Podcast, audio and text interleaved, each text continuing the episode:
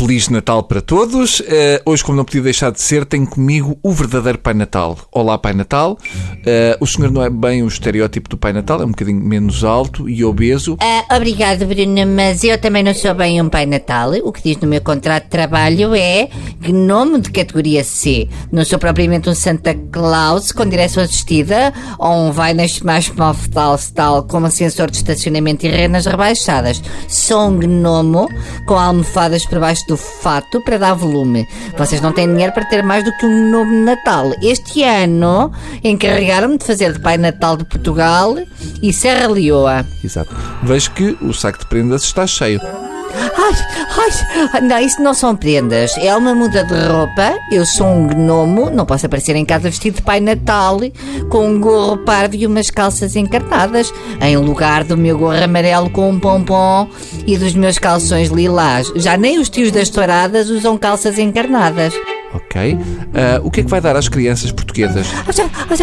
O que eu tenho para dar são essencialmente Moncherry, daquelas embalagens de três, uh, e conselhos. Mas vem no envelope cheque disco livro que é para ser surpresa. Conselhos de que género? Conselhos que cenas à volta do empreendedorismo. Hum, mas isso é, é tudo um bocado triste. Parece um Natal imaginado pelo Charles Dickens ou pelo Medina Carreira num dia bom.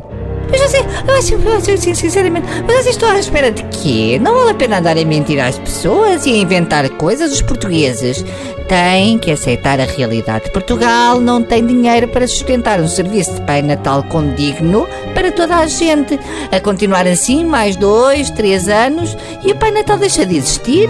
Exato. Está assim tão mal. Ah pá, está péssimo. Os portugueses querem um iPad no sapatinho e não percebem que ainda estamos a pagar os juros dos Walkman que receberam no Natal de 78. O lindo sonho de um Natal imbuído por espírito consumista acabou e o Pai Natal não pode continuar a satisfazer fazer pedidos e não pode continuar a ir a casa. Exato. Então, mas como é que se chegou a esta situação? como é que... Eu sou só um gnomo. Mas até para um gnomo o orçamento é pequeno, a verba atribuída pelo governo não chega para um serviço de coelho de Páscoa. Tivemos que mandar encerrar chaminés com menos de quatro sapatinhos. É muito grave a situação. Já começa a haver uma fuga de crianças sobredotadas para outros países à procura de um Natal que lhes dê mais. Então, e se em julho de 2014 não conseguirmos regressar regressar aos mercados. Se não se livrarem do FMI, esqueçam. A primeira coisa que têm de fazer é acabar com as fantasias que restam. Acabam ao Pai Natal e acabam com a parceria público-privada da fada do dente. A dívida do Estado para com as fadas do dente é superior à das farmácias. E só não acaba a Fátima porque é privado e dá lucro. Então não há nada a fazer. O Pai Natal vai deixar de fazer escala no nosso país, então e as crianças?